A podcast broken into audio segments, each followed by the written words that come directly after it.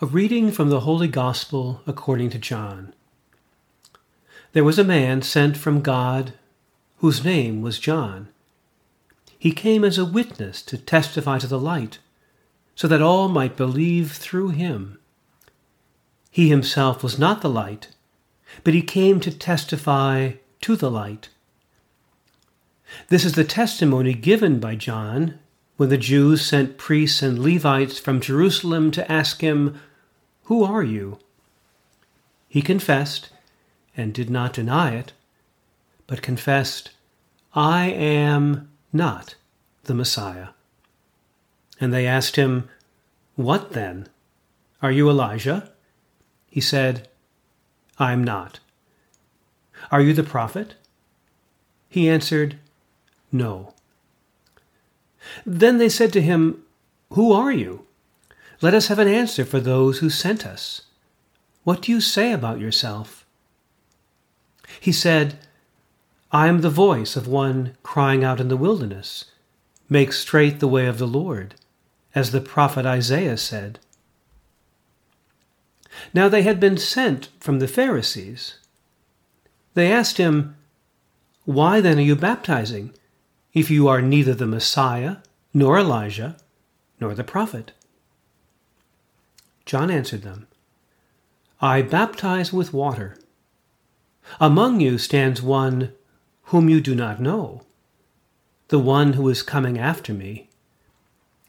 I am not worthy to untie the thong of his sandal.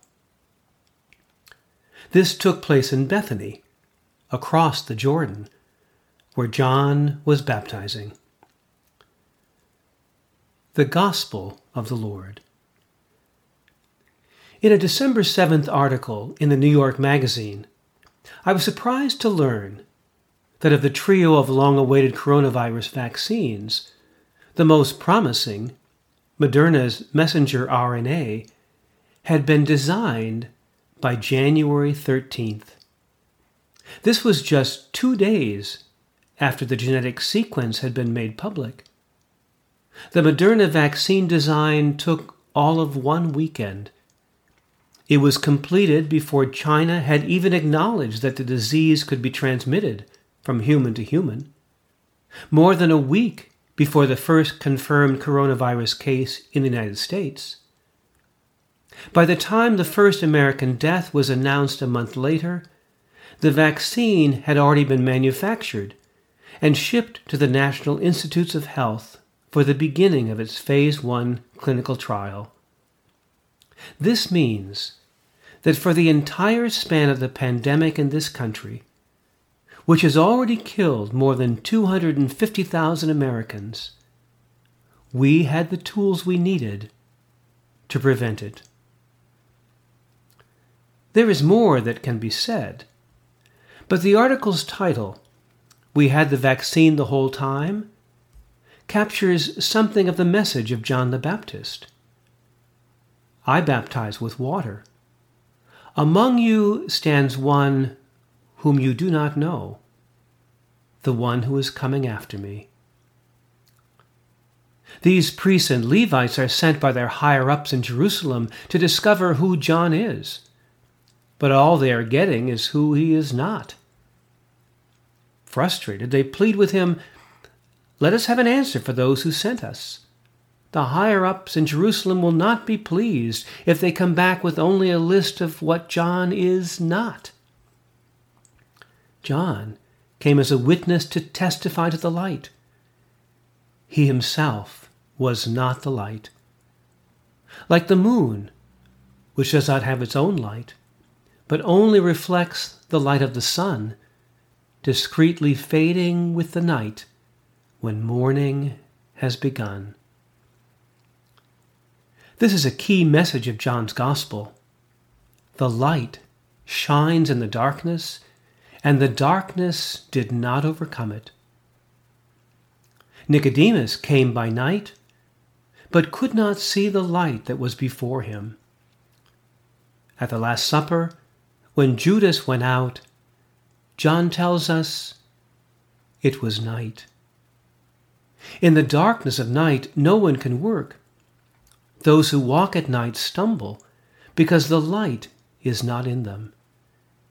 You can fish all night without the light and catch nothing. It was in Bethany, across the Jordan, where John was baptizing. John stands on the other side of the Jordan, the place where the children of Israel walked dry shod through the waters into the promised land. John is calling us to cross this threshold once more into the land of promise with new eyes to begin again. This is a great act of faith, a radical trust that God is doing something new. The late Celtic mystic John O'Donohue defines this threshold moment. Within the grip of winter, it is almost impossible to imagine the spring. The gray perished landscape is shorn of color. Only bleakness meets the eye. Yet beneath the surface of winter, the miracle of spring is already in preparation. Seeds are wakening up. Colors are beginning to imagine how they will return we find ourselves crossing some new threshold we had never anticipated. Like spring, secretly at work within the heart of winter, below the surface of our lives, huge changes are in fermentation. We never suspect a thing.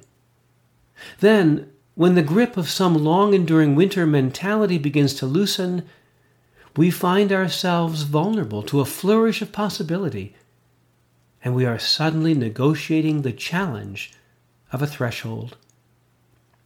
We stand on one side, ready to cross over to the other side.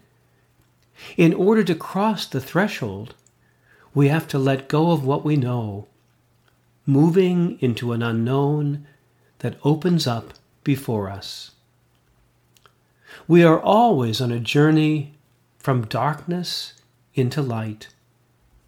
At first, we are children of the darkness. Your body and your face were formed first in the kind darkness of your mother's womb. Your birth was a first journey from darkness into light. Last Thursday, December the 10th, was the anniversary of the death of Thomas Merton. In 1958, Merton had been living in a Trappist monastery outside of Louisville, Kentucky, for nearly 20 years, and one day needed to go into Louisville for a medical appointment. He was standing at the intersection of Fourth and Walnut Streets when suddenly the ordinary changed into the extraordinary. I was suddenly overwhelmed, Merton writes, with the realization that I loved all these people, that they were mine, and I theirs, that we could not be alien to one another, even though we were total strangers. It was like waking from a dream of separateness. Everyone around him began to shimmer with a deep, divine radiance. They were all walking around, he wrote, shining like the sun. And he adds, Then it was as if I suddenly saw the secret beauty of their hearts the depth of their hearts, where neither sin nor desire nor self knowledge can reach the core of their reality, the person that each one of us is in God's eyes. If only they could all see themselves as they really are. It is a glorious destiny to be a member of the human race, though it is a race dedicated to many absurdities and one which makes many terrible mistakes. Yet, with all that, God Himself glorified in becoming a member of the human race. A member of the human race. To think that such a commonplace realization should suddenly seem like news that one holds the winning ticket in a cosmic sweepstakes. It is in everybody.